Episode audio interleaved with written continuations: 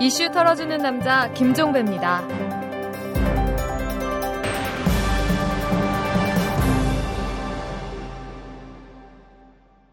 7월 24일 수요일입니다. 자, 오늘도 어김없이 이탈남의 문은 바로 이분이 열어드립니다. 박정호 기자 모셨습니다. 네, 안녕하세요. 안녕하세요. 네, SNS 한 뉴스 전해주시죠. 네. 전두환 전 대통령의 미납 추징금 징수에 나선 검찰이 최근 전시해 보인 이순자 씨 명의의 30억짜리 연금보험을 압류했는데요. 예. 이 소식을 접한 많은 트위터 이용자들은 29만 원이 전 재산인 분이 어떻게 30억 원을 마련했나며 비판하고 있습니다. 네. 한 트위터 이용, 이용자는 29만 원짜리 화수분을 안고 사는가라고 꼬집었고요. 예. 다른 트위터 이용자는 남편은 29만 원밖에 없는데 마누라는 매월 1,200만 원짜리 연금을 타는 희한한 사람들이다라고 지적했습니다. 네.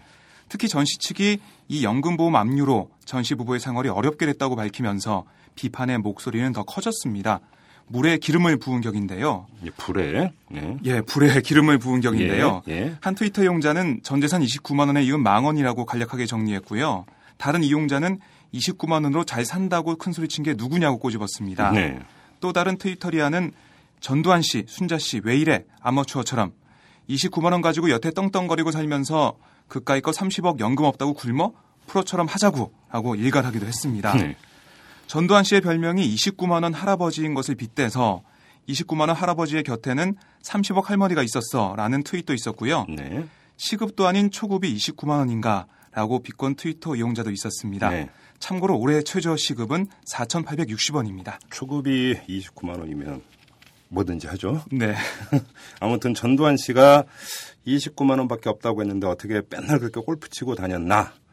이것도 참 궁금했었는데 얼마 전에 보도 보니까 골프장에서 그린피라고 그러나요? 사용료? 네. 이것도 안 받았다는 보도도 있었는데 그래도 오가는 기름값 이런 것도 들었을 텐데 어디서 들었는가?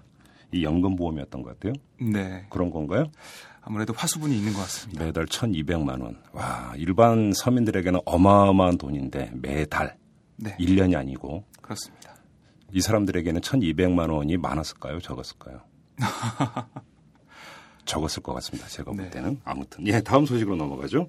네, 이번에 말도 많고 탈도 많았던 연애병사 제도가 폐지됐는데요. 네. 국방부가 이 제도를 시행한 17년 동안 소속 장병들에게 전시무조차 제대로 부여하지 않았던 사실이 뒤늦게 드러나 파문이 일고 있습니다. 네. 연애병사들은 모든 군인에게 지급되는 전시무 매뉴얼인 전시무 카드를 보급받지 않았고 네. 6개월에 한 번씩 반드시 실시하게 돼 있는 사격 훈련도 대부분 준수하지 않았다고 합니다. 네. 저녁 때까지 총 한 번 쏘지 않은 병사도 있었고요. 네. 이에 대해 많은 트위터 이용자들은 어떻게 전시무 카드 없이 군생활을 할 수 있냐며 어이없다는 반응을 보였습니다. 네. 한 트위터리아는 연애병사를 군무하고 소집 해제된 연예인들은 이제 현역 갔다 왔다고 말을 못하겠네. 공익이란 다른 게 없으니라고 음, 꼬집었고요. 네. 다른 트위터 이용자는 군대 가서 사격 훈련도 안 하며 어, 군대 왜 가나요? 라고 지적했습니다. 네. 그리고 한 트위터리아는 연애병사들이 혀- 현역 군인 대상 공연 다니면서 얼마나 군인을 비웃고 다녔을까라며 속상해 했습니다. 네. 또한 전쟁 나면 응원가를 부르나 아니면 위문 공연? 연애병사는 전쟁 나면 뭐 하지? 음흠. 그리고 전쟁 나도 노래하고 춤추고 뭐 그러는 거였나? 라는 비판도 보였습니다. 네. 특히 한 트위터 이용자는 휴, 국정원엔 기밀이 없고 기록관엔 기록이 없고 음. 연애병사는 임무가 없고 전두환은 돈이 없고 어허. 라며 현 전국을 종합적으로 정리하기도 했습니다. 어, 이거 진짜 완전히 종합 정리판인데요. 그렇습니다. 이 한마디로 모든 게 다 정리가 돼버리네요. 네. 알겠습니다. 네, 수고하셨습니다. 네, 고맙습니다. 네. 재벌과 모피아의 함정에서 탈출하라. 종횡무진 한국 경제.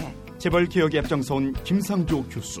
그가 한국 경제에 던지는 여덟 가지 질문. 우리가 몰랐던 한국 경제의 진실을 파헤칩니다. 더 이상 경제 권력자들의 눈속임에 속지 마세요. 종횡무진 한국 경제. 오마이뉴스가 만드는 책 오마이북.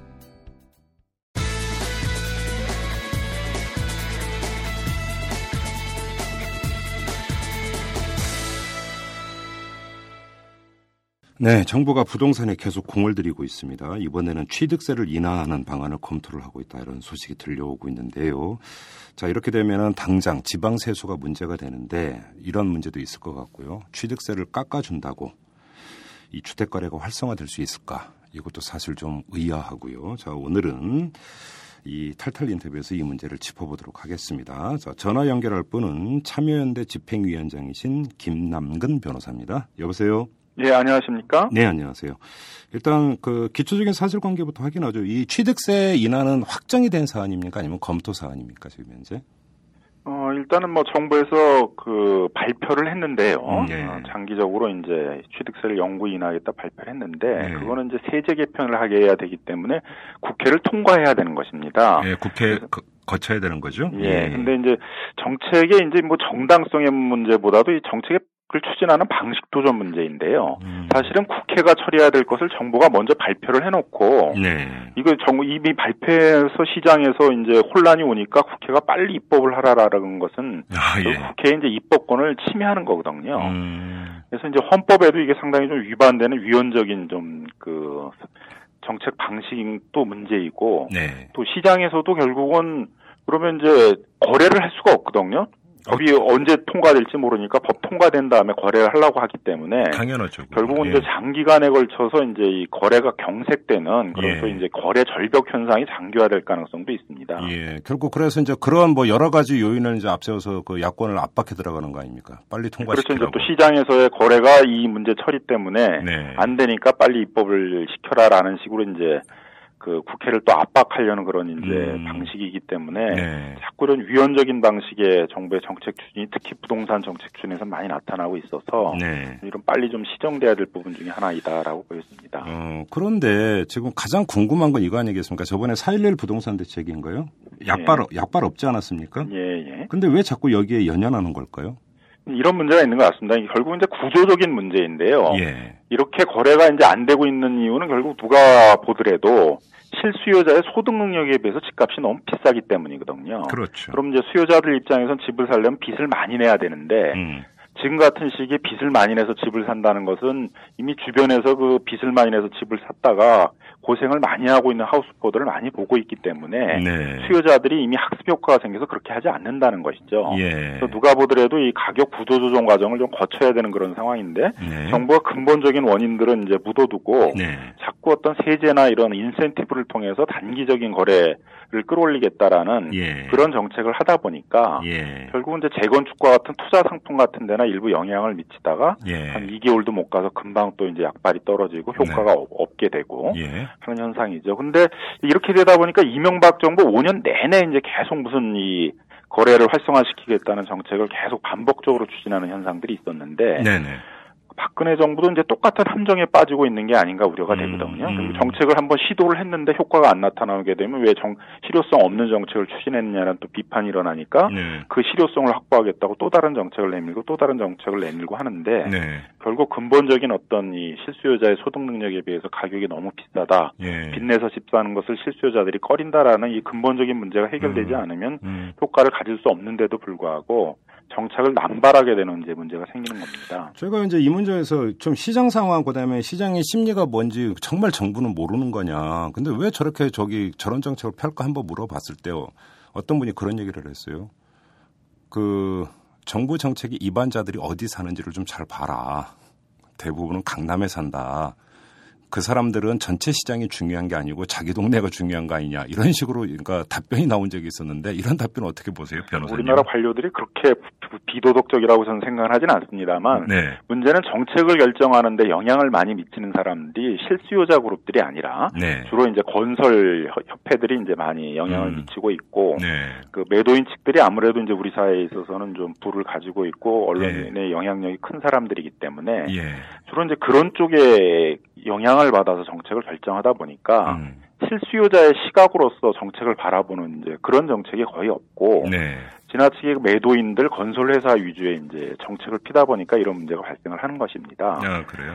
정부는 이제 뭐 거래를 활성화시킨다고 정책을 내놨는데 실제로 보게 되면 또 매도인들은 금방 매물을 걷어들이거든요. 네, 왜냐하면 이제 더 유리한 상황이 올 수 있다라고 생각을 해서 그럼 거래는 더 경색되는 문제가 발생을 하는 것이죠. 예, 그래서 어떻게 보면 시장에 있어서의 서로 눈높이를 맞춰가면서 결국 실수요자들의 눈높이에 맞춰서 이제 거래가 또 이루어지려는 상황인데 정부가 개입을 해서 음, 어, 결국은 이제 매도인에게 더 유리한 그런 음. 거래 상황을 만들겠다라는 신호를 주기 때문에 네. 매물이 걷어들여지고 매물이 걷어들여지고 이러다 보니까 거래는 더 안 되는 현상들이 어. 이제 자꾸 생기는 것입니다.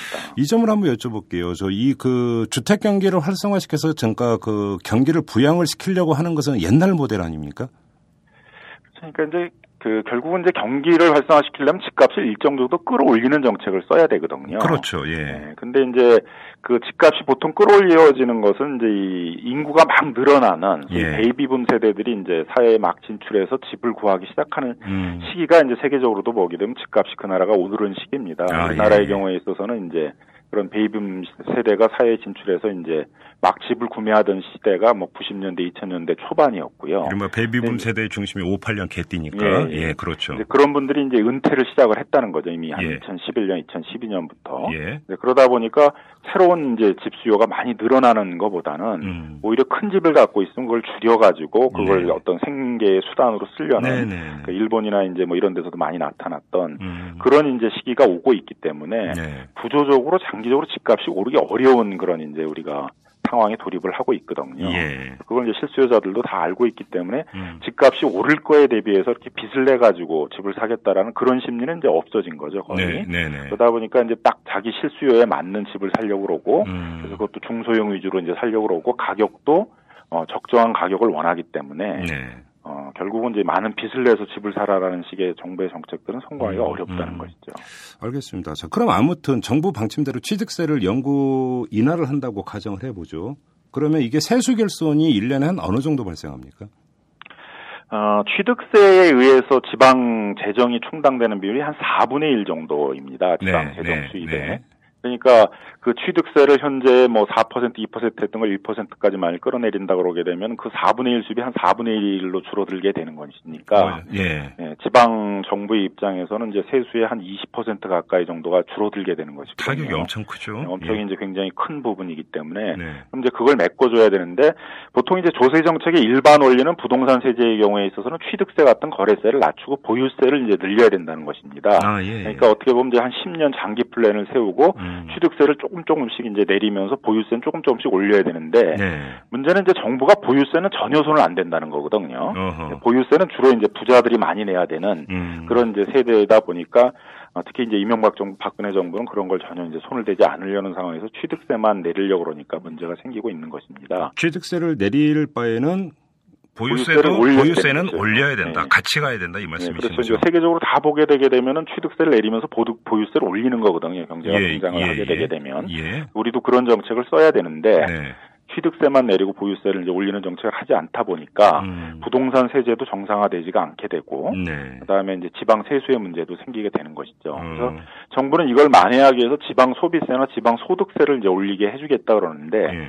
지방 소비세는 이제 결국은 부가가치세 일정 부분들을 걷는 거거든요. 그러니까 일반 소비자들 우리 국민 누구나 다 부담하게 되는 것이고 네. 지방 소득세도 이제 근로소득세와 같은 것이기 때문에 결국 근로소득자들이 대부분 그걸 내야 되거든요. 네. 그러면 이제 그 부동산을 구입하는 그런 어떻게 보면은 이제 어떤 자산가들이 내야 될 것들을 음. 근로소득자나 일반 소비자들이 부담을 해야 된다는 것이기 때문에 네. 조세 형평이나 조세 정의적 측면에서도 전혀 안 맞는 것이죠. 어, 그렇죠. 세계적으로 이런 식의 정책을 쓴 나라들이 없고 예. 하기 때문에 이제 정책의 정당성도 상당히 문제가 있다. 어. 라는 것이죠. 정당의 정, 정당성이나 정책의 방식 이런 게 다 문제가 있는 것이어서 예. 어떤 국회에서 이렇게 쉽게 통과되기가 어렵고 음. 사회적 합의가 필요한 것인데 음. 이렇게 이제 미리 선언을 해놓고 시장에서 상당히 이제 이 기대 때문에 거래가 안 되는 절벽 현상이 생길 테니까 이걸 압박 수단으로 해서 네. 국회로부터 이제 국회가 법을 통과하게 만들겠다 음. 하는 게 이제 어떻게 보면 정부의 의도인데 좀 음. 올바른 방식이 아니다라고 보입니다. 그리고 SNS 공군에서 지금 어떤 얘기가 나오고 있냐면 이 세수 결손을 결국 담배세 인상을 통해서 메우려 하는 것 아니냐 뭐 이런 얘기도 나오대요. 예, 그래서 결국은 이제 좀 정부가 타켓으로 잡고 있는 것은 이 감소에 가- 감소되는 부분들을 이제 지방 소비세, 지방 소득세 플러스 이제 담배 예. 어, 세를 통해서 이제 만회를 하- 이제 하겠다는 이제 것입니다. 예. 이제 담배세 같은 경우는 또 그걸 올리게 됐을 경우에 있어서는 담배 수요가 줄어들기 때문에 네. 세수를 늘리는데 일정한 좀 한계가 있을 것이고요. 예. 그럼 결국은 이제 지방 소비세나 지방 소득세를 이제 건드리게 될 텐데 네. 그것은 이제 말씀드린 것처럼 일반 소비자나 근로소득자들이 그 부담을 하게 되는 것이기 때문에 음. 조세 형평의 원칙에 맞지 않는다는 거죠. 음, 이거 좀 전에 그 변호사님께서 이걸 추진하는 방식을 그러니까 지적을 해 주셨는데 이 방식과 관련해서 또 하나 지금 문제가 되는 게 어제 시도지사 협의회가 성명을 발표를 했어요. 비판하는 성명 내용이 있는데 그거에 기초해서 보면 지금 지방자치단체하고 사전에 협의나 이런 게 없었다는 얘기 아닙니까? 이 얘기는? 네, 그렇습니다. 그래서 이제 이게 지방자치권 헌법상에 있는 지방자치권의 또 침해 문제도 있는 것인데요. 네. 결국 지방자치단체가 완성되려면 지방재정 권이 독립이 돼야 되는데 당연하죠. 어, 자꾸 이제 어떤 지방 재정권이 확립될 수 있도록 조세 제도를 개혁해 나가야 되는데 세계적으로 한 5대 5 정도 되는 것이거든요. 세금이 5가 국세고 5가 이제 지방세인데 네. 우리는 한 8대 2 정도여 가지고 어. 지방세가 한 2, 20%밖에 이제 안 되는데 예. 그나마 이제 그걸 더 없애겠다 그러니까 예. 어, 당연히 이제 지방자치 제도에 역행하는 것이고 예. 그럼 이런 부분들은 다, 당연히 시도지사들하고 협의를 해야 되는데 예. 협의 없이 그냥 일방적으로 발표하고 따라와라 음. 우리가 보존해 주면 되는 거 아니냐인데 음. 정부가 보, 보존해 주겠다라는 건 사실은 현금을 주는 게 아니라 어음을 흔들고 있는 것이거든요. 예. 실제로 보존이 될지 안 될지도 잘 모르는 것이고 음. 어, 또 지방소비세나 지방소득세로 전가할 경우에 있어서는 조세 저항이 훨씬 심해지겠죠. 왜 그렇죠. 그걸 우리 소 근로자들이나 소비자들이 부담을 해야 되느냐의 부분도 있기 때문에 예. 그래서 그건 지방자치단체하고의 협의도 반드시 필요한 부분입니다. 어, 그래요. 좀 근본적인 문제를 한번 좀 여쭤볼게요. 지금 이제 부동산 취득세 얘기가 나왔으니까 아까 이제 부동산 시장에 대해서 이제 쭉 진단을 하- 해 주시지 않았습니까? 예. 그러면 지금 정부 입장에서는 부동산 시장 그냥 가만 내버려 두는 게 상책입니까? 그러면? 결국 이제 정부가 저 정책에 초점을 맞춰야 될 부분들은 네. 이렇게 이제 이 시장 가격을 유지하려는 데 초점을 맞출 것들이 아니라 예. 오히려 이렇게 되니까 지금 문제가 많이 발생하는 것은 전세 세입자들이거든요. 그렇죠. 전월세 세입자들이 예, 예. 문제가 되니까 예. 이 전월세 문제에 오히려 초점을 맞춰 가지고 음. 지금 이제 전세값이 굉장히 많이 오르고 있는데 2010년 11년처럼 전세 대란이 안 일어나고 있는 것들은 이제 옮기질 않고 있기 때문이거든요. 2010년, 예. 2011년 때는 즉 전세값이 오르니까 그거를 이제 다 받아들일 수가 없어 가지고 네. 세입자들이 이제 새로운 전, 전월세를 찾아서 이동을 했 습니다. 그래서 맞아요. 한 100만 예. 명 정도가 이동을 하다 보니까 큰 사회적 문제가 돼서 여러 대책을 마련해야 된다는 논의가 있었는데 네. 이제는 정부가 별로 이런 부분에 이제 그 전월세 부분에 대해서는 관심이 없다, 대책이 없을 음, 것 같다고 음. 생각을 하니까 세입자들이 그냥 재계약을 맺으면서 올려주고 있어요. 예. 그러니까 올라가는 비율은 그 전월세 값의 상승 비율은 그 대란이 있었던 2010년, 2011년하고 마찬가지인데 예. 다만 이제 유랑이 없는 거죠. 그 음, 당시에는 이제 음, 전월세 음. 유랑이라고 그랬는데 유랑 현상이 없으니까 예. 정부가 이렇게 전월세 값이 많이 올라가고 있는데도 그냥 무대책으로 지금 나오고 있는 것이죠. 네. 그러다 보니까 이제 그런 전월세를 부담해야 되는 젊은 세대들의 불만들이 지금 많이 발생하고 있는 것인데요. 음, 음, 예. 정부의 정책이 오히려 이런 쪽으로 가야 된다. 그래서 전월세 가 상승되지 않도록 그런 상한제를 만든다든가 예. 계약 갱신 청구권 제도를 만든다든가 예. 그다음에 뭐 민간 부분 중에서 이제 그 경매로 나온다든가 아니면 집값이 이제 많이 싼 값으로 나오는 것들을 정부가 음. 매입해서 음. 매입 이제 임대로 만들어서 음. 젊은 세대에게 공급을 해준다든가 네. 이런 정책을 주로 써야 되는데 예. 자꾸 정책의 관심이 이런 어떤 그 실수요자들 예. 어, 젊은 세대들 집을 필요로 하는 사람들의 음. 입장이 아니라 음. 뭐 건설 회사나 집을 예. 많이 가진 사람들의 입장에서 자꾸 정책을 추진하다 보니까 정책이 상당히 왜곡되고 있다는 거죠. 그 제가 한번 정부 입장에서 한번 그러면 질문을 드려볼게요. 정부 입장에서도 고민이 뭐냐면 하우스 푸어가 있습니다.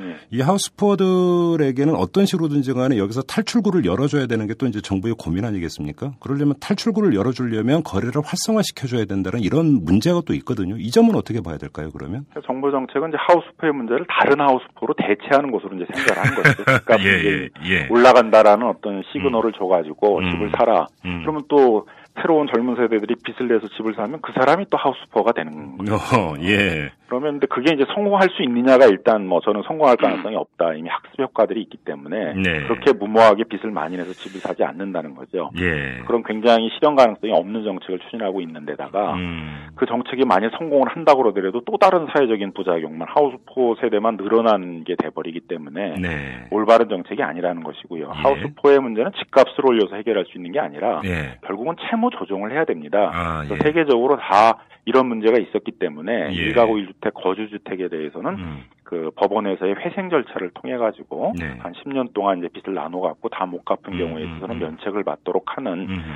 그런 이제 채무 조정 제도를 통해서 다 해결하고 있지. 예. 그러니까 금융기관도 사실은 이제 그 소득 능력을 보지 않고 못 갚으면 그 집을 뺏겠다라는 의도로 그렇죠. 대출을 해준 것이기 때문에 이제 그렇죠. 예. 이게 이제 그 법률 용어로 하면 약탈적 대출에 해당이 되는 것이고요. 네. 그렇기 때문에 금융기관도 일정 정도 책임을 져야 되거든요. 그렇죠. 그러니까 적어도 뭐 이자나 이런 부분에 대해서는 어느 정도 책임을 질 각오 로 이제 대응을 해야 되는데 네. 정부는 이제 금융기관은 전혀 이제 피해가 안 가는 방식의 음. 그 대책을 만들려다 보니까 네. 자꾸 이걸 금융 문제, 네. 채무 조정 문제 이런 곳에서 해결하려는 게 아니라 음. 부동산 가격을 부양해 가지고 하우스포 문제를 해결하겠다 하다 보니까 음. 문제가 해결되고 있지 않은 것이죠. 그래요. 그러다 보니까 하우스포들도 자꾸 정부 정책을 기다리면서 네. 이 문제를 이제 시간을 끌고 있는 것인데 예. 문제는 원리금을 자기 소득의 이제 한 40% 정도를 갚아야 되는 사람이 하우스퍼인데 예. 그러면은 소득으로 보게 되면 중산층이지만 실제는 빈곤층 상태에 있는 것이거든요. 그렇죠, 그렇죠. 그런 상태가 자꾸 오래 간다는 것도 우리 경제에 큰 부담을 준다는 거죠. 그러다 음, 보니까 음. 민간 소비가 위축되고 경제에서 유효 수요가 창출되지 않다 보니까 네. 경기가 일본식으로 자꾸 이제 장기 불황으로 음. 예닫게 되는 그런 음. 문제가 발생을 해서 네. 이걸 오래 끌고 가지 말고 하우스포 문제도 빨리 음, 해결하는 음. 방향으로 가야 된다는 음. 것입니다. 마지막으로 그럼 이 질문을 또 이것도 근본적인 문제에 앞서서 취득세는 내리고 보유세는 올리는 방향으로 가야 된다고 언급을 하시지 않았습니까? 예. 그러면 이제 정부가 이, 뭐 이왕 말을 꺼낸 거라면 뭐 이거에 대해서 즉자적인 찬반을 논할 게 아니라 국회 차원에서 그러면 좋다 이것도 받고 보유세도 올리는 방안까지 한번 종합적으로 논의해서 입법하자 이렇게 한번 논의를 끌고 갈 수도 있지 않을까요, 그러면? 네, 그래서 이제 저희 시민단체가 항상 제안을 하는 게 국회에다가 TF를 만들자. 아, 예. 그 법은 정부가 하는 게 아니라 국회가 하는 거니까. 그렇죠. 그리고 정부도 와서 의견을 개진하고 음. 여야가 의견을 모아서 이렇게 장기적인 부동산 세제에 대한 개편 방안을 만들어서 네. 그럼 10년 노드배배 법을 만드는 거죠. 몇 음, 년까지 음, 음.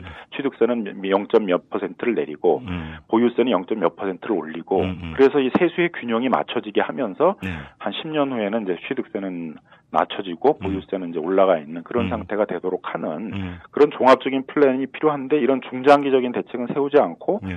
자꾸 단기적으로 고 부동산 경기 활성화 그 시점에 있어서의 네. 초점을 맞춰 정책을 하다 보니까 세제도 왜곡되고 음. 별로 실효성도 없고 음. 그런 문제가 발생을 하는 겁니다. 그러면 그 보유세를 올리는 방향에서 이제 과거에 종합부동산세가 이제 엄청난 논란을 불러일으킨 적이 있지 않습니까? 네. 그러면 종부세 같은 집을 많이 고 많이 가지고 있고 고가의 주택을 가지고 있는 사람에게는 좀 더 많은 세금을 물리는 이 방향도 같이 검토가 돼야 된다고 보십니까? 네. 그리고 종부세는 전체적으로 위헌이 난 게 아니거든요. 우리 네. 헌법재판소는 전체적으로는 합헌이라고 그랬고 예. 다만 이제 몇 가지 부분에 대해서 그걸 음. 뭐 인변을 이제 아, 그, 세, 그 인별 합산을 해야 하는데 세대별 합산을 하고 있더라든가 네. 일가구 1주택 고가 주택을 장기간 보유한 사람에 대한 어떤 출구가 없었더라든가 하는 예. 부분이기 때문에 예. 그 점만 보완해서 시행을 했으면 되는데 음. 사실 종부세가 이렇게 무력화된 거는 헌법재판소에서 위헌이라고 해서 그런 게 아니라 네. 이명박 정부가 사실은 굉장히 정치적으로 무력화시킨 측면이 있거든요. 그렇죠. 예. 네, 그런 점에서 다시 이제 종부세를 좀 실효화시킬 필요가 있다라고 어, 보여지고요. 예. 그래서 그 논의 중에는 이제 종부세와 같은 음. 그런 보유세를 이제 정상화시키는 네. 그런 논의가 같이 병행돼야 된다는 것입니다. 알겠습니다. 자, 여기까지 듣도록 하겠습니다. 고맙습니다. 네, 숨어 있는 이면의 진실을 털어드립니다. 이슈 털어주는 남자 김종배입니다.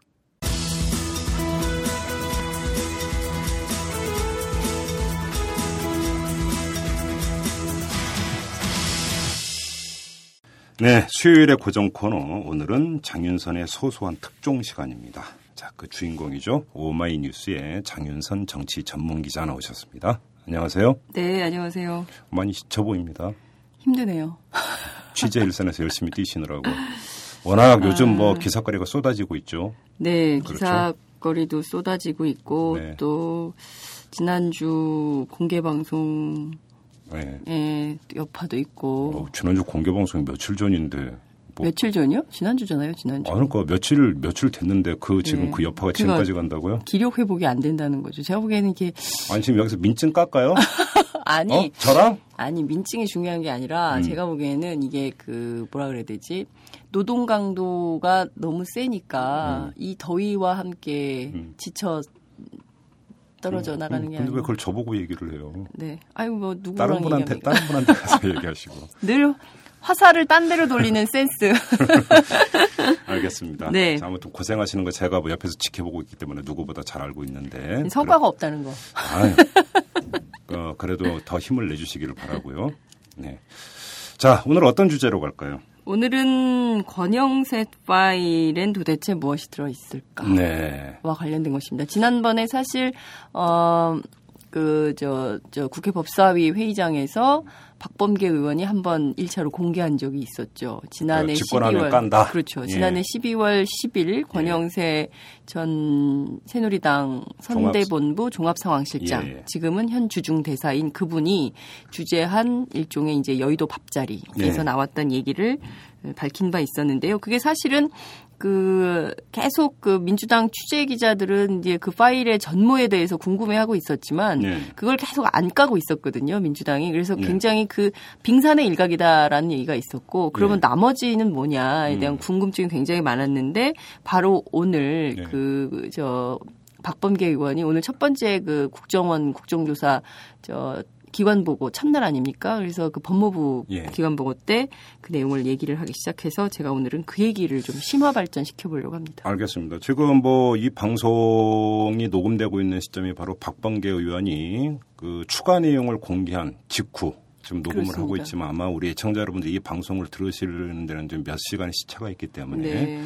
그 사이에 아마 이제 박범계 의원이 무엇을 공개했는지 뉴스를 통해서 아마 많은 분들이 접하셨을 것 같아요. 그걸 네. 최대한 컴팩트하게 한번 정리만 하고 넘어가죠. 네. 그러죠. 음. 일단 그, 그, 저, 지난번에 그 맥락에서 이어져 가는 겁니다. 네. 버전이 이어져 가는데 내용을 보면 이런 거예요. 어, 그러니까 상대방이 기자로 느껴집니다. 상대방이. 그러니까 질문하는 사람이. 아, 권영세 당시 실장의 파트너 그렇죠. 그러니까 있었다. 권영세 그, 그- 그날 밥자리에 누가 있었냐는 아직도 예. 퀘- 퀘스천 마크예요. 예, 그러니까 예. 거기에 이제 신동아 허모 기자가 있었다는 건 확실한데 그 허모 기자 플러스 3, 4명이 더 있었다는 거 아니에요? 네. 근데 그 3, 4명이 어, 저 새누리당 관계자들은 신동아 팀이었다. 네. 그리고 허모 기자가 제일 막내였고 허모 기자의 선배 두어 두어 명이 더 있었다라고 예. 주장하는 게 새누리당과 청와대 측의 설명입니다. 예. 청와대 관계자들이 그런 설명을 했죠. 예. 그런데 그 민주당에서는 꼭 그런 것만은 아니고 그 밖에 다른 인사들이 있는데 그 인사들이 누구였는지에 대해서는 추후 밝히겠다 이렇게 음, 하고 있습니다. 네. 그래서 그 자리에 그 모임의 성격을 두고도 음. 여의도 내부에서는 말이 많아요. 네. 이게 과연 기자와 국회의원, 그러니까 기자와 정치인이 만나서 나눈 대화냐, 아니면 업계 동료로 만난 거냐, 아니면 어, 뭐 여러 가지 의문들이 있죠. 기자와 정치인이 만났는데 그렇다면 허모 기자는 왜 이거를 기사를 쓰지 않았을까? 그러니까. 그리고 이게 왜 민주당으로 갔을까? 그러니까 그 자리에 기자만 있었다면 권영세 당시 실장은 상당히 배포가 크거나 좋게 말해서 그렇죠. 상당히 주의력이 둔하거나 네. 그죠? 기자들을 상대로 얘기를 하면 이게 언제 어떻게 기사화 될지 모르는데 네. 그걸 마구 이야기를 한다? 네. 그런 경우 보셨어요, 정치인? 없죠. 예, 다 없죠. 계산된 얘기고 자기가 얘기하는 순간 이건 녹음된다고 생각하기 때문에 예. 발언할 때 굉장히 신중하게 얘기하는 게 정치인들입니다. 술 마셔도요. 음. 박지원 전 원내대표 같은 경우에는 술이 아무리 취해도 자기가 무슨 얘기를 했는지를 다 기록을 한다는 거예요. 아, 실수한 그래요? 거 나중에 크로스 체크하려고. 그게 여의도 사람들이거든요. 근데 예. 이제 그날은 저는 굉장히 그 의문이 많아요. 첫 번째 어, 청와대와 새누리당의 설명대로 만약에 그 허모 기자를 비롯한 신동아 취재팀이 있었다고 한다면 그리고 특히 이거는 녹음까지 하지 않았습니까? 녹음까지 했고 신동아 전체 팀이 있었다면 기사를 안 써? 네. 이게 말이 돼? 그리고 이렇게 엄청난 얘기를 들어놓고도 기사를 안 쓴다는 것을 사실 저희 업계의 용, 저, 생리로는 도저히 이해가 안 되는 거죠. 그렇다면 이 자리에 밥자리의 성격이 뭐냐. 이 네. 밥자리에 대한 성격 규명부터 정확하게 해 들어갈 필요가 있다라는 네. 의혹을 갖고 있는 게 사실입니다. 그렇죠. 네. 그러니까 네. 이 허모 기자가 기자로 권영세 전 상황실장을 만난 거냐. 네. 아니면 그러니까 예를 들 업계에 정보를 주려고 만난 거냐. 예를 들어서 오래된 얘기지만 노태우 비자금 사건이 세상에 공개된 게 술자리에서였거든요. 네. 술자리에서 발언이 있었어요. 음, 근데 그 이걸 이제 보도한 기자가 상당히 고민을 했었죠. 이제 일종의 묵계는 있죠. 네. 기자와 취재원 사이에. 그렇죠. 그러니까 술자리에서 한. 이야기는 가급적 이제 보도하지 않는다. 네. 왜 그러냐면 그렇지 않으면 백그라운드 브리핑이라고 하는 게 거의 사라져 버릴 테니까 그렇죠. 이제 그런 묵계는 있지만 그때 기자는 어떻게 판단을 했냐고 본인 스스로 밝혔냐면 이건 너무나 중대한 사안이기 때문에 네. 이거는 국민의 알 권리 차원에서 뭔가 보도를 해야 된다고 결정을 내렸다 이렇게 이제 밝힌 바가 있었거든요. 네, 일단 그거를 그렇죠. 좀 환기를 시키고요. 아무튼 네. 근데 오늘 박범계 의원이 밝힌 내용은 어떤 네. 거였습니까? 아, 너무 돌아왔네요. 여하튼 이제 그런 의혹이 있다라는 거를 네. 그, 다 같이 공유할 필요는 있을 네, 것 같아요. 네, 국민들이. 네. 왜 그랬을까, 그 밥자리. 하여튼 그거는 좀, 어, 의문이 풀릴 때까지 계속적으로 우리 모두가 같이 의문을 좀 갖고 있고요. 어, 간단하게 요약하면 이런 겁니다. 지난번에 이제 우리가 집권하면 까고 이런 얘기를 했는데 음. 그 권영세 전 상황실장 그러니까 권영세 대사 맞은편 혹은 그 언절, 언저리에 앉은 누군가가 질문을 네. 합니다. 이런 겁니다. 지난달에 월간조선이 월간조선 조갑재 대표가 그걸 본 사람들 그러니까 여기서 그걸이라는 건 2007년 남북 정상회담 대화록을 예. 얘기를 하는 거겠죠. 예. 그걸 본 사람들 얘기를 들어가지고 그걸 읽어본 사람들이 땅을 쳤다 그래요. 음. 음, 그런 얘기를 해요. 그러니까 권영세 전 상황실장 이렇게 봤습니다. 상당히 가능성이 있죠. 음. 그 비슷한 이야기를 했던 것 같아요. 국정원에서. 음. 어, 국정원에서 전해 들은 얘기라고. 음. 어, 그러면서 어, 땡땡땡 뭐 이렇게 가다가 이거 갖고 쓸 수가 없겠지만 만약 이게 문서로 뒷받침이 된다면 엄청난 얘기지. 예. 이런 얘기를 합니다. 그러니까 예. 뭐냐면 얘기만 갖고 그냥 그 듣는 얘기만 갖고 하는 게 아니라 이게 음. 문서로 뒷받침돼서 실제로 예. 어, NLL 포기 발언이 있었다고 한다면 이건 엄청난 얘기지. 이렇게 해석할 만한 예. 얘기인 겁니다. 예. 자, 그러면 그 다음에 또 이래요. 그러면 이 저 기자가 이렇게 묻습니다. 어, 그렇겠네요. 이번에 되시면 바로 저희한테 주세요. 하하하. 이렇게 웃어요. 네. 그러니까 권영세 어, 전 상황실장 이렇게 얘기합니다.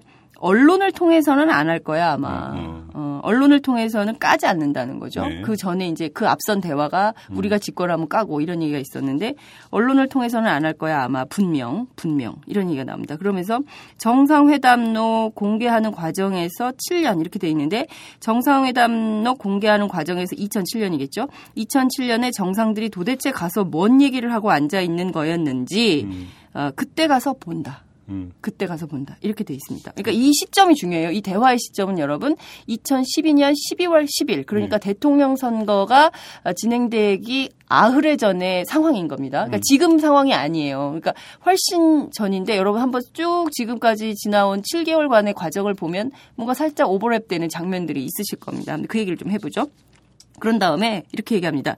그런데 국정원에서 그때는 MB 정부 음. 그래서 원세훈으로 원장 바뀐 이후로 기억을 하는데 내용을 다시 끼워 맞췄거든요. 음. 이런 얘기를 해요. 내용을 다시 끼워 맞췄다. 이런 표현이 나옵니다. 아마 네. 그 내용을 가지고. 예. 그 내용이라는 건 여기 역시 어 2007년 남북 정상회담을 얘기를 하는 거겠죠. 예. 그다음에 바로 이어서 이런 얘기를 합니다. 청와대에서 보고를 음. 요약 보고를 한 거지. 예. 요약 보고를 한 건데 그걸 이제 아마 어떤 경로로 정문원한테로 갔는데 예. 이런 얘기를 합니다. 예. 그러니까 이게 이제 그 이를테면 이게 그 녹취 파일이니까 음. 이게 뭐 전문이 막 선명하고 아주 클리어하게 들리는 것 같지는 않아요. 그러니까 이 민주당이 이 파일을 갖고 있고 이제 박범계 의원 쪽에서 최대한 잘 들리게 풀었으나 확인되는 워딩이 여기까지인 것 같습니다. 그런데 이 내용을 쭉 들어보면 뭔가 일맥상통하는 그림이 좀 있죠. 아 그러니까 좀 정리를 하면 앞부분에 대해서는 지금 어떻게 해석을 해야 되냐면 네. 그 일단은 국정원 내부 인사들로 추측이 되는데 네. 그 인사들이 대화록을 봤다라는 것이고 그렇죠. 그 본 내용을 가지고 외부에 가서 발설을 했다라는 것이고 네. 그래서 그 발설 내용이 조갑재 대표의 귀에까지 들어갔다라는 것이고 그렇죠. 이것 아니겠습니까? 그렇죠. 첫째 정 여기서도 이제 문제가 발생을 합니다.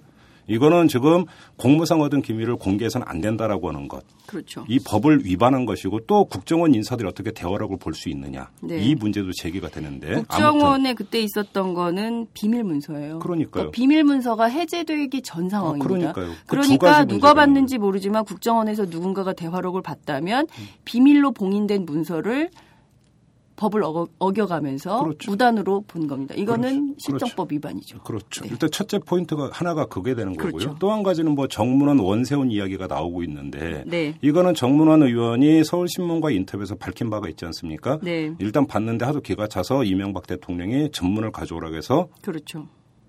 그러니까 보고한 보고하는, 적이 있다. 보고한 적이 있다. 그 맥락에서 지금 봤다. 나오고 있는 이야기 같아요. 그렇죠. 근데 가장 네. 중요한 것은 끼워 맞췄다라고 하는 표현인데 네.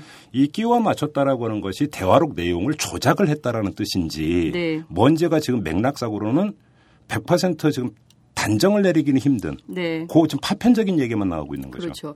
사실 그 박범계 의원을 제가 어제 오후에 만났습니다. 어, 예, 예. 어제 오후에 만나서 사실 제가 이 얘기를 좀 들었습니다. 예. 오. 근데 그 어제 할 걸 소소한 특종을.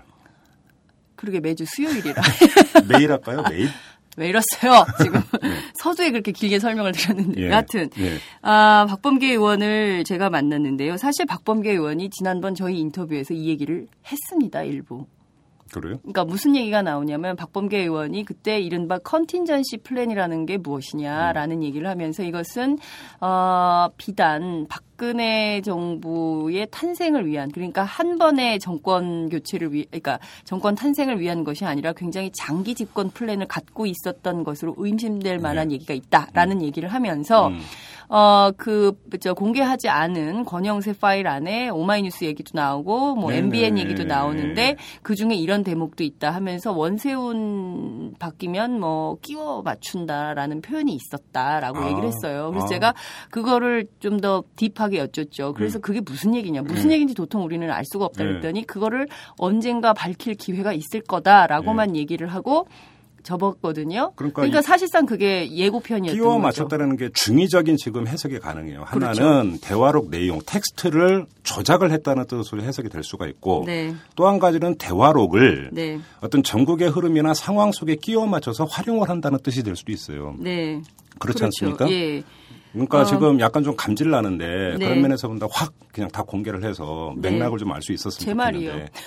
예. 예. 그런데 예.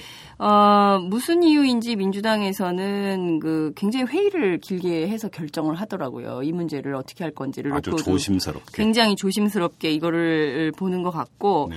어, 혹여라도 어, 이 파일이 전체가 갑자기 다 공개됐을 때 생길 수 있는 여러 가지 정치적 파장을 어, 감당하기 어려울 수도 있다고 보는 것 같아요. 그래서 음. 그거를 좀 조율하면서 깔려고 하는 것 같고요. 네. 지금 말씀하신 대로 그러면 다시 원세훈 원장으로 어, 바뀐 원세훈으로 원장 바뀐 이후로 기억을 하는데 내용을 다시 끼워 맞췄거든요. 라고 해서 이 내용을 끼워 맞췄다라는 게 무슨 얘기냐. 텍스트를 조작했다 아니면 그 대화록을 그때 그때 국면에서 활용했다. 이렇게 두 가지 의혹을 말씀하셨는데 실제로 전 두 가지 가능성이 다 있다고 생각합니다. 음. 근데 첫 번째는 어, 이런 얘기를 해볼 필요가 있어요. 그러니까 저는 그 뒤에 있는 텍스트도 굉장히 중요하다고 보는데 요약 보고를 한 거지라는 내용이 나옵니다. 그게 이제 정문원 의원이 밝힌 그거 얘기하는 거 아니에요? 그렇, 아니, 그러니까 저는 이런 거예요. 정문원 네. 의원이 얘기한 것일 수도 있는데 그것이 보세요. 지금 발췌록이라는 형태로 해서 음, 네 음. 가지 버전이 돌아다니고 있지 않습니까? 네. 네. 그러니까 첫 번째는 그 이제 정문원 의원이 그 민주당이 고소를 하지 않습니까? 정문원 예, 의원에 대해서 예, 예. 작년 이제 12 10월에 그 예. 얘기를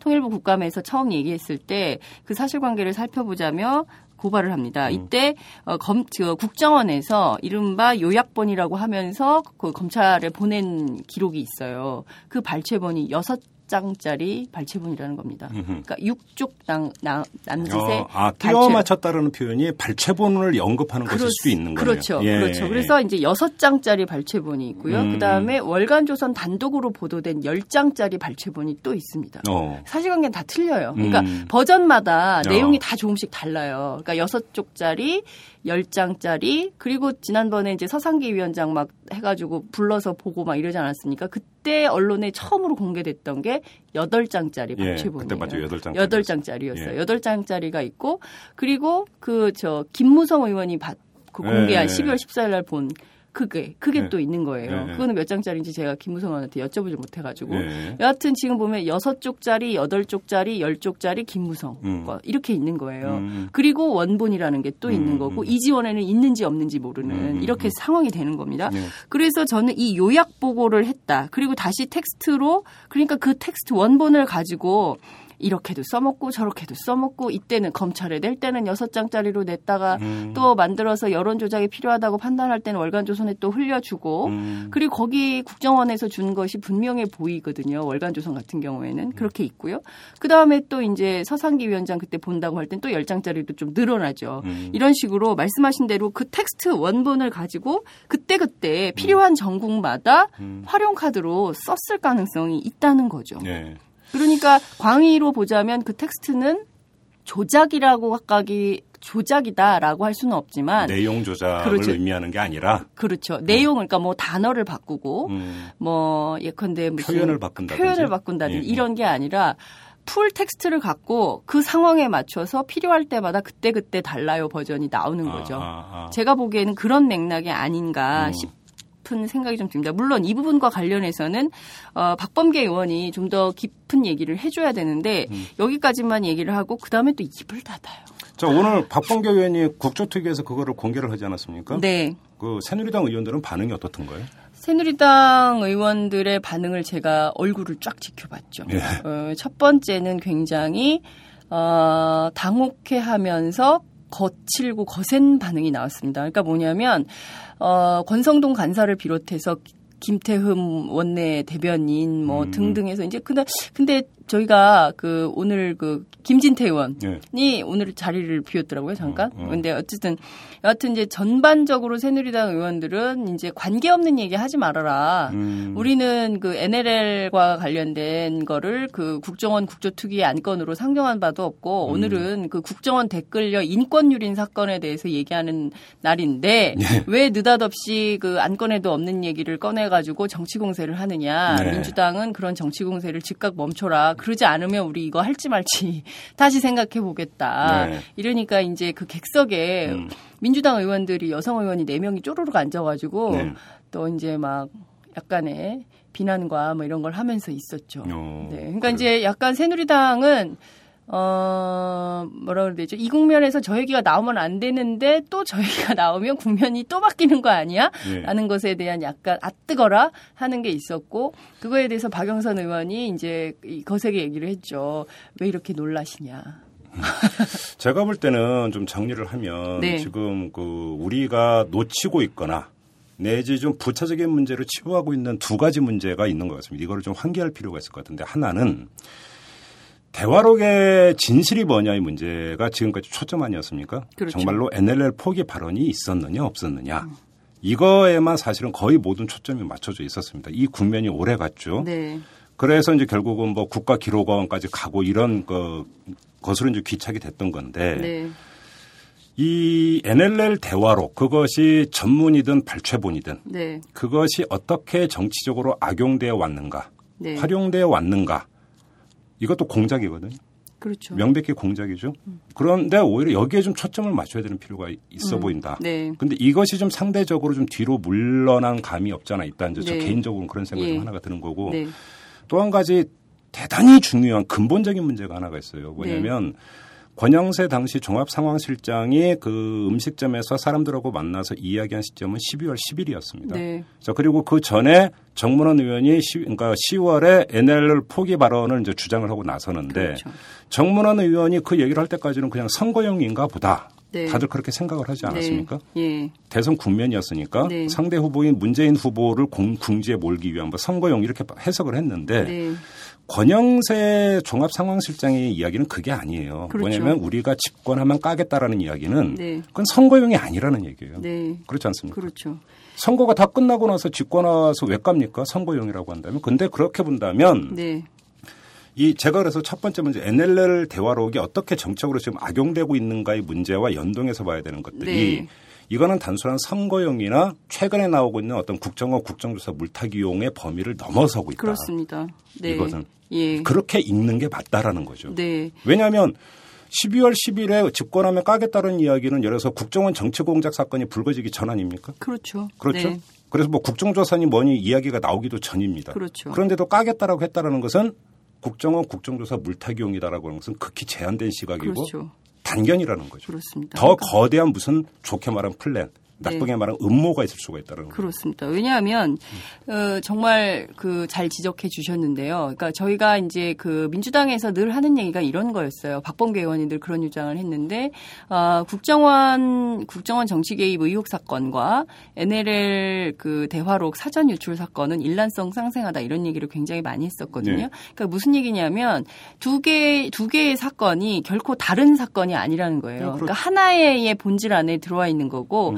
이 하나의 본질은 말씀하신 대로 그 contingency plan, 그 비상계획이라는 것이 박근혜 후보를 대통령으로 한번 만든다. 이것이 아니라는 거죠. 왜냐하면 제가 지금 말씀드렸던 오늘 박범계 의원이 공개한 내용만 보더라도 실제로 이거 보세요. 저, 저는 정말 소름 끼치는데 이게 2012년 12월 10일이에요. 그러니까 지금으로부터 7개월 전에 얘기란 말이에요. 근데 여기서 이런 얘기 나옵니다. 어, 우리가 이제 가지고 쓸 수 있게 해달라. 그러니까 기자가 요청하지 음, 않습니까? 기자가 요청하는데 언론을 통해서는 안 할 거야, 아마. 음. 분명. 이렇게 얘기해요. 근데 정말 언론을 통해서 안 했어요. 맞아요. 예. 국정원이 직접 나섰습니다. 음, 음. 남재준 원장이 직접 했어요. 네. 그 민주당이 그 난리를 치고 그건 하면 안 된다고 했었지만 남재준 원장이 강행했죠. 네. 그래서 이게 남재준 원장의 단독 작품이냐, 청와대 지시가 있었냐, 누가 이런 일을 해- 어, 하- 시켰던 거냐라는 의혹이 있지 않았습니까? 근데 음. 정말 이렇게 됐어요. 이거 굉장히 저는 소름 끼치는 거죠. 이미 이 사람들은 거대한 말씀하신, 그러니까 나쁘게 보면 음모, 좋게 보면 계획을 가지고 음. 그 시점 이전부터 음. 움직였을 가능성이 굉장히 높다라는 겁니다. 그렇죠. 오늘 밝힌 내용을 오늘 그 드러난 사실을 보면 말이죠. 그리고 그렇죠. 특히 이 이제 NLL의 이제 대화록이 국가기록원까지 가서 이 난리를 치고 그렇게 했습니다만 정작 새누리당은 어떻게 보면 이 NLL 대화록이 어. 저 어디죠? 저 국가기록원에 없다는 사실을 어쩌면 이미 알았을 수도 있겠다. 라는 생각이 드는 거예요. 지난 2월 정문원 의원에 대한 무혐의 판결이 있지 않았습니까? 그때 이제 민주당이 결정, 고발을 검찰의 그 결정. 검찰의 결정이 있지 예, 예. 않았습니까? 그 당시에 검찰 조사를 받았던 여러 관계자들이 있었는데 그 중에 하나가 국가기록원 관계자가 있었다는 겁니다. 음. 네, 그러니까 이 얘기는 아마 제가 소소한 특종에서 음, 처음 얘기하는 네, 것 같은데요. 네, 네. 어, 국가기록원 관계자가 그러면 당시에 검찰 조사를 왜 받았냐는 거죠. 음. 이 발언과 관련해서 국가기록원이 무슨 관계가 있길래 음. 결국에는 이, 이 문서, 2007년 남북 정상회담 에 대한 문서가 국정원에 있는 것이냐 아니면 국가기록원에 있는 것이냐 국가기록원에 있다면 어디 있는 것이냐 음. 어쩌면 검찰과 당시 새누리당 혹은 어, 청와대 정부 고위 관계자들은 그 존재 여부도 어쩌면 지난 2, 월그 이전부터 알고 있었을 가능성도 배제하기 어렵다. 이렇게 볼 수 있는 겁니다. 그러면 여기서 하나 우리가 짚고 넘어가야 될 점이 있습니다.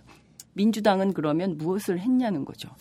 여기서 왜냐하면 어, 문재인 의원은 그 굉장히 드라이브를 거세 거칠게 거세게 걸었습니다. 그러니까 NLL 대화로 공개해야 된다라고 자신의 정치 생명까지 걸지 않았습니까? 네. 정기 은퇴하겠습니다 이런 얘기까지 했어요. 그랬을 때 민주당 일각에서는 또 그 언론계 일각에서는 어, 너무 세게 거시는 거 아니냐 이런 얘기를 했었고 근데 뭐 민주당 일부에서는 또 이런 사람들도 있어요. 문재인이 드디어 이제 정치인다워졌다. 근데 문재인 의원이 그때 그런 것은 이제 확신을 했기 때문 아니겠습니까? 국가기록원에 그렇죠. 대화록이 있을 거라고. 왜냐하면 본인이 그그 이관할 때 이제 청와대 비서실장이 그렇죠.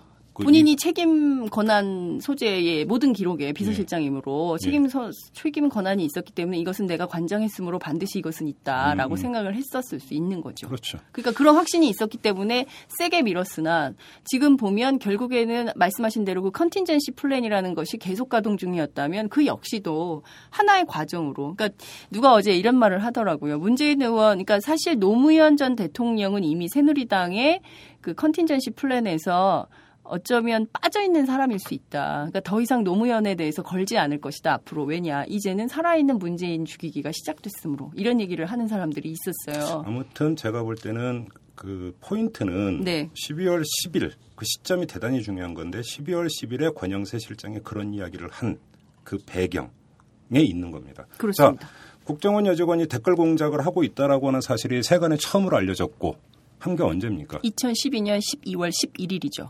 그 바로 그 하루 전에 그렇죠. 다시 말해서 국정원 여직원 사건이 불거지기도 전에 우리는 직권아마 까겠다라고 이야기를 했습니다. 그렇죠. 그러면 이거는 물타기 용어고는 차원이 다른 얘기예요. 그렇습니다. 전혀 다른 차원의 네. 이야기라고 봐야 되는 건데 그러면 무슨 의도로 네, 무슨 의도로 집권하면 네, 선거가 다 끝나고 나- 난 뒤에 네, 까겠다고 한 것이냐. 네, 제가 볼 때는 여기서부터 사실은 또 퍼즐을 맞춰가야 될 필요가 다분히 있는 것이죠. 그리고 이제 그렇습니다. 거기서부터 사실은 좀 복귀가 될 필요가 있을 것 같습니다. 네, 아무튼 그런데 민주당은 그 녹취 파일 있잖아요. 네. 언제 다 깐대요? 어, 그 녹취 파일을 갖고 있는 분은 어, 그런 얘기를 하더라고요. 그 쿼터를 따서 설명을 드리자면 어, 마음 같아서는 한꺼번에 다 음. 땡땡땡 이렇게 얘기를 하는데 어찌됐든 이 상황을 민주당이 계속 handling을 해야 되지 않습니까? 네. 그리고 이제 이거는 살아있는 생물이기 때문에 네. 어, 한꺼번에 다 까놓고 성토 대회를 할 수 있는 사안이 아니라고 보는 것 같습니다. 음. 그래서 민주당은 새누리당의 동향, 음. 그 다음에 새누리당이 그 다음 스텝을 어떻게 밟느냐를 보면서 전략적 판단에 따라서 어, case by case로 공개하려고 하는 것 같고요. 어, 그리고 이제 그 어떻게 보면 그게 좀 맞을 수도 있어요. 그러니까 근데 이제 우리 언론인들의 입장에서는 다 까놓고 통째로 한번 생각을 해보자. 저도 사실 오마이뉴스에 대해서 무슨 얘기를 했는지 음. 어, 굉장히 궁금하거든요. 네네네. 근데 그 부분은 이제 얘기를 안 하고 있는데 말고 안철수 사찰 부분도 있었고 말이죠. 그 밖에 다른 얘기들도 소소하게 흘러나오고 있긴 합니다. 저도 음. 이 부분은 어, 다음 기회에 까도록 하겠습니다. 뭐야, 똑같잖아요, 그러면. 하여튼, 근데 이제 취재가 좀 필요해서 그래요. 저는 네. 취재가 좀 더 필요하고 크로스 체크를 좀 해봐야 돼서 얘기를 말씀을 못 드리는 건데, 여하튼 민주당은 그런 생각이나 계획을 갖고 있는 것 같습니다. 근데 여기서 우리 청취자들이 놓치지 말아야 되는 굉장히 중요한 포인트는 바로 이것 같습니다. 어, 비단 한 번의 집권을 위해서 이렇게 했을까라는 음. 의혹인 거죠.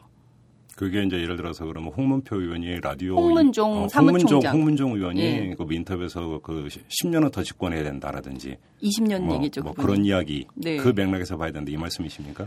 어, 저는 그 맥락이, 그러니까 굉장히 멀죠. 그러니까 권영세 파일에 등장하는 내용들과, 그 다음에 홍문종 의원이 그 가끔 한 번씩 라디오 인터뷰에 나오셔서, 아, 저 능력 없는 그 민주진보 진영에게 정권을 주느니 우리처럼 능력 있고 스마트한 사람들이 10년 혹은 20년을 집권을 해야 이 나라가 정상국가로 갈 것이다 라고 얘기하는 것은 좀 거리는 있어 보입니다. 그러니까 음. 그것이 권영세 파일부터 홍문종 발언까지 하나의 단선으로 딱 이어져 있다라고 결론을 결론을 내릴 수는 없지만 여하튼 그 이를테면 이심 이심 전심 그러니까 이를테면 선대본부 안에 있었던 컨센서스 뭐 이런 차원에서 그런 계획들을 갖고 있었던 것은 아닌가라고 음. 합리적 의심을 해볼 필요는 있다는 거죠. 아무튼 이제 오늘부터 국정조사 특위가 본격 가동에 들어갔습니다. 그래서 이제 여기서 하나 둘 밝혀져야 되는 것이죠.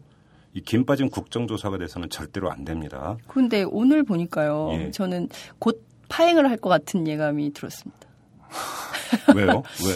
아, 저는 권성동 간사의 발언을 굉장히 주목하고 있는데요. 음. 아까 그 이제 권영세 아니 저저 박범계 의원이 그 내용을 공개하자마자 제일 먼저 한 얘기가 이거였습니다. 저런 식으로 관계없는 내용을 막 얘기하면 우리가 이 국정조사를 계속 할 건지 말 건지 회의를 통해서 결정하겠다라는 얘기를 제일 먼저 했거든요. 음. 그러니까 어, 어찌 보면 새누리당은 상황이나 기회만 봐서 이거를 안 할 수 있으면 안 하고 싶은 것이 아닌가라는 음. 생각을 계속 갖게 만드는 발언들이 나오고 있어서 네.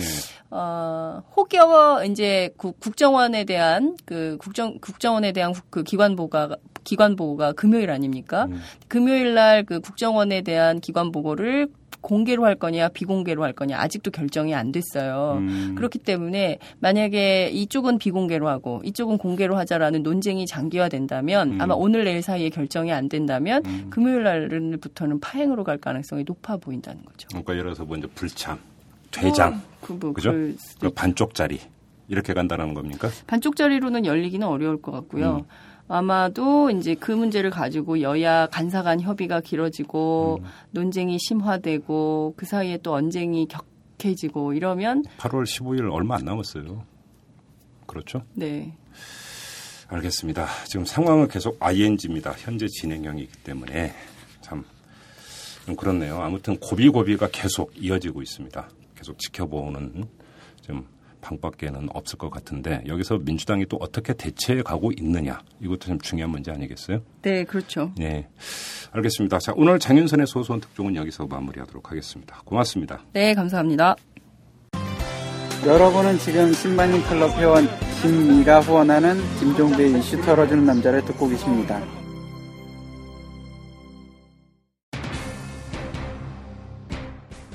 네, 국정조사 특위가 오늘부터 본격 가동에 들어갔습니다. 근데 좀 전에 장윤성 기자하고 점검을 하면서 이것이 또 그 끊임없는 파행으로 이어질 수 있다라는 전망도 나오고 있습니다. 그럴 개연성은 충분히 있겠죠. 그 파행 자체가 새누리당 입장에서는 바리케이트가 될 수가 있을 테니까요. 자, 이것을 어떻게 돌파해 들어가면서 소기의 성과를 내느냐. 아마도 민주당한테 걸려있는 과제이자 숙명일 겁니다. 왜냐하면 지금 많은 국민들이 이 최근 몇 달 동안에 있어서 가장 중요한 문제는 국정원의 정치 공작이고 이 문제를 밝힐 수 있는 유일한 장구는 국정조사밖에 없다. 이렇게 보고 있지 않습니까? 근데 여기서도 만약에 소기의 성과를 내지 못한다면 그 다음에 민주당을 향해서 국민들은 뭐라고 할까요? 민주당 의원들은 아마 이 점을 숙고를 하셔야 될 겁니다. 자, 오늘 이탈남 여기서 마무리하겠습니다. 고맙습니다.